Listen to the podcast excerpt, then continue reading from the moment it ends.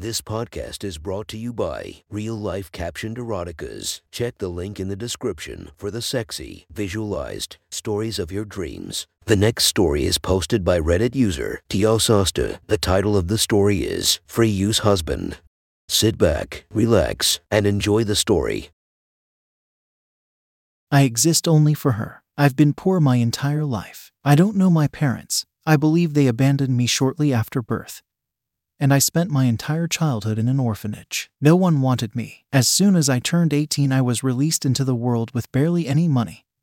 My paperwork, a high school education, and a few change of clothes. I was homeless for a time, living off the kindness of strangers. Eventually, I landed a job as a dishwasher and a busboy for an Italian restaurant. The owner, Rosa, was kind to me and she let me sleep in the back. I saved enough money to buy some clothes and shoes to look like a proper person. I thought about buying a phone, but who am I going to call? Who's going to call me? That restaurant saved my life, and that same restaurant is where I met my wife.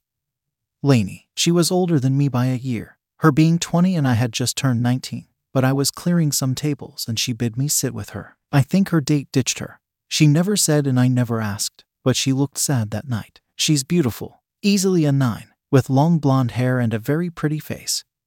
And striking blue eyes. She has fair skin and her face has little bits of freckles scattered all over. She liked them and so did I. She's slender in build, but her breast is modest. Her thighs have some weight on them and her butt is rather toward the larger side. But she's happy with her figure. Looking back, I don't think she's aged at all and she's as beautiful as the day I met her. She talked to me and I listened. And when she left, she gave me a kiss on the cheek and a $100 tip. I tried to give it back, but she wanted me to have it.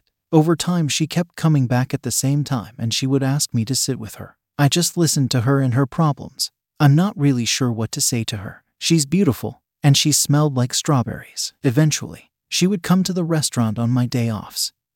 Even though I call it my day off, I worked in the back for free and washed dishes. I felt that I owed it to Rosa, but she asserted that I go with Lainey. I wondered why she wanted to spend time with me. I'm just a poor nobody, but she took me to her car. I've only ridden in a car a handful of times. I always walked everywhere. She took me to the mall where we walked around and talked. This time she was insistent on getting to know me, but I could only tell her about my uninteresting life. She felt sad for me. I wonder why, and she gave me a hug. I haven't felt a hug in at least 15 years. A friend of mine when I was four was adopted and he hugged me as he was on his way out. We bought dresses and clothes for her, and she wanted to buy me some clothes and shoes too, but I declined. She tried to, but I firmly requested it. She looked sad that she didn't get to, but I told her that I liked spending time with her. She gave me a kiss again, this time on the lips. That felt nice. We've been together for about five years now. Dating her was difficult. I didn't drive, and her family pretty much disapproved of me. They almost disowned her if she stayed with me. But she told them that they'll never see her kids if they do. She's well off in life. She lived in a grand house that has marble flooring and big doors. I felt out of place, and for the first few months of dating her, I didn't feel like going into her home. Her father never liked me, and her mother is tolerant of me at best. Her brother tried to beat me up, but I've been in enough fights to dodge him. He was a bit overweight, so it was easy. I didn't want to humiliate him, but I'm too poor to go to the hospital. Her older sister was the nicest to me. She proposed to me. It felt a little uneasy because I felt that I was supposed to propose to her, but she wanted to do it. We married, and obviously, no one came to my side except for Rosa. I'm always grateful for her, and I'm sad that she passed away last year. Her father always glared at me. I understood exactly why. I'm taking away his daughter. And nobody is going to be in charge of taking care of her. I learned what I could from watching videos on housekeeping, on how to fix leaky pipes and basic plumbing. Basically, I learned what I could in trying to keep a house together. I was scared. This is the first home I've lived in, and I wanted to keep it secure and strong. My wife owns it, and I'll make sure that I can fix what I can. Later on, she bought a house. It's not too big, but I felt it to be a grand mansion. I have to make sure to keep this one intact. Lainey worked in an office, and she's always stressed out after work. I kept the house in order, cleaned it, fixed whatever needed to be fixed, and made dinner for her. She made the money in our marriage, and everything belongs to her. I willingly signed a prenup. Her father pushed for it, and I understood why. I don't think I deserve any of her money anyway. She's the one who worked for it, not me. One day she came home, a little angrier and a lot more stressed out. She sat on the couch and talked to me. or rather yelled at me because she was too tired to walk to the kitchen and I was making her dinner. It didn't feel right to raise my voice to her. So every time I would give a reply, I walked to her. I made her some spaghetti and meatballs. I learned it from the Italian restaurant. I still worked there whenever I could just to earn money for me to spend. It didn't feel right spending her money. She pressed that I have a debit card that connects to our joint account. But every time I need to buy something, I would spend my own money. I never trusted banks, so I cashed my check and I would always give $5 to any of the homeless folks around the city whenever I walked. I never learned to drive. I don't own a car, so I didn't need to.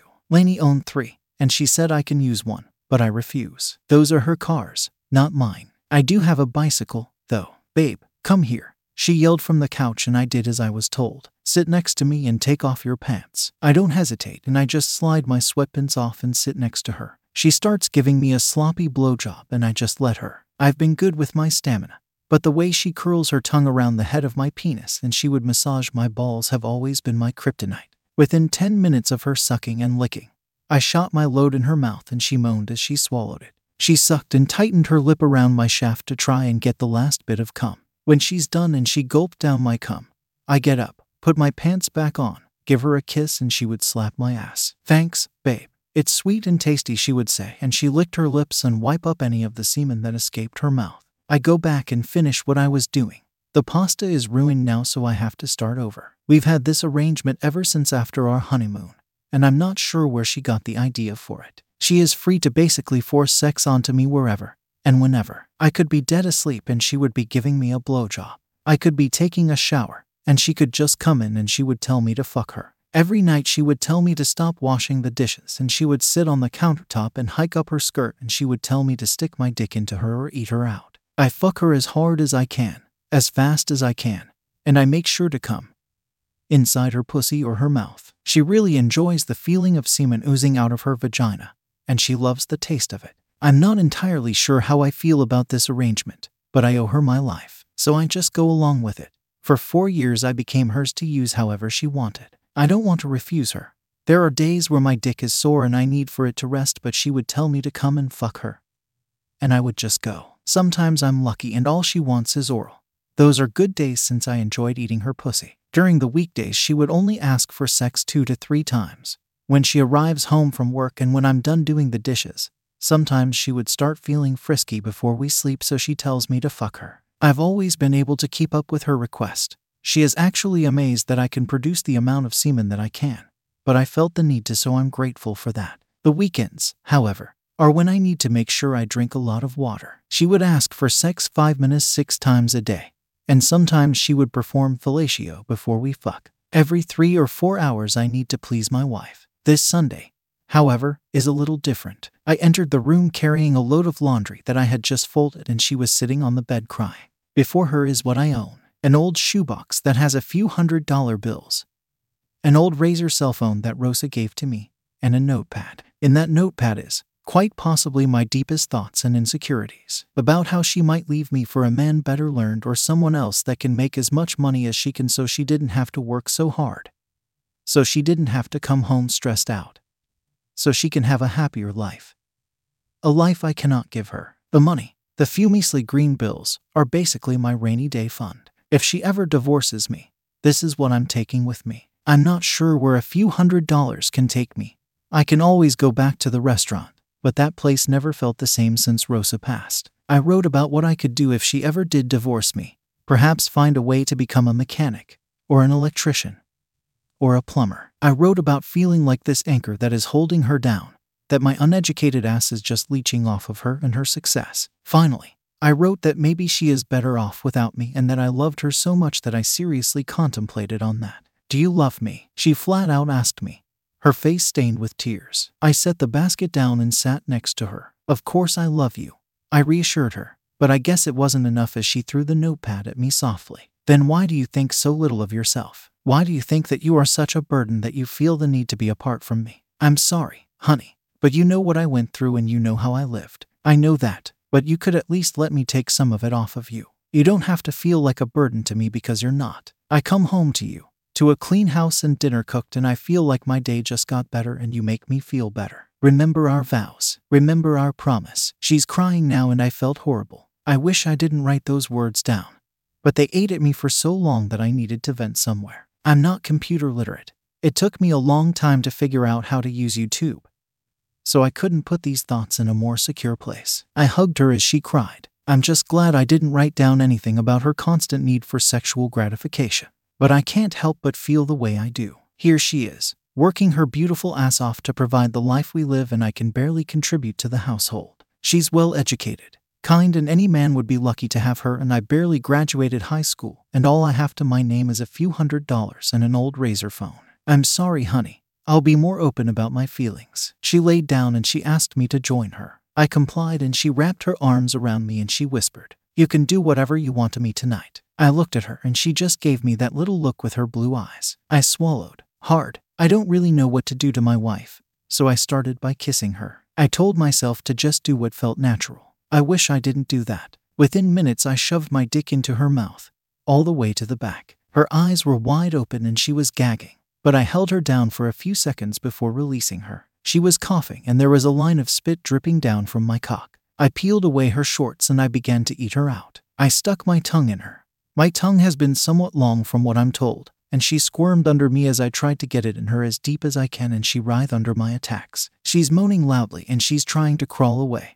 but I just held her down and tongue fucked her. When I was done, I kissed her clitoris and licked it too while fingering her. She started to tremble and her body shook while she started screaming. God, what? How do you? That was amazing, honey, she said in her orgasm addled brain. But before she could come down from her high, I began to line up my tool, and as she looked down, I entered her quickly without provocation. She screamed in both surprise and pleasure, I think, and when I start to thrust my hips, she would moan loudly and would sometimes say some gibberish. I just kept slamming into her, and she started screaming and moaning. I stopped, I wasn't sure if I'm hurting her. My dick isn't large or anything. Last time I measured it, it was seven inches, but from what my wife told me, I am thicker than normal. She looked at me and she smiled. Don't stop, honey. Keep going. So I did. I just wanted my wife to be happy.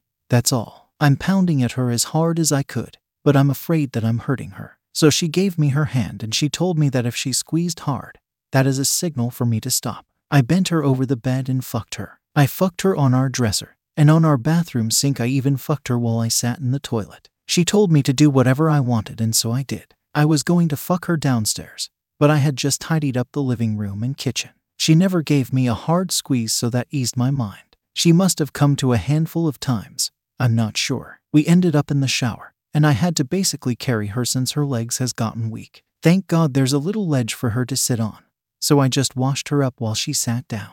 That was amazing, honey, she said. But why didn't you come for me? Ah, uh, I'm sorry. I guess I've gotten used to you telling me when to come, was the excuse I gave her. So she told me to give her my dick and she started sucking on it. My dick started to get hard inside her mouth, which she loves the feeling of. And she started giving me an amazing blowjob. It didn't feel like this before, but I guess our little sex session made this one feel special. Within minutes, I blew a huge load into her, and she swallowed at least three times before I was done. God, that was a big one. I know we just fucked yesterday, and you didn't come this much. I guess I'm just turned on, I said as I steadied myself. I started to feel lightheaded and I had to lean against the wall for a bit, but the feeling passed and there's a look of concern on her face. I'm fine, thank you, dear. I've been meaning to ask, but why do you still have that old phone? It's a bit personal, but I'll tell you. There are three voice messages in there from Rosa. The first message is her telling me to ask you out. The second message is her telling me the recipe for her spaghetti and meatball dish. The third is her telling me that she is proud of me and will always be proud of me. That one is the message she left me the day before our wedding day. I got a bit misty eyed when I explained why I kept that old silver razor phone, and so did she. I think. I can't tell because the shower is on. I promised to let her listen to it when we're done bathing. I love you, she said as she gave me a hug and a kiss. I love you too, honey, I replied and I meant it. I don't think I can leave her, and I hope she'll have me for the rest of our life.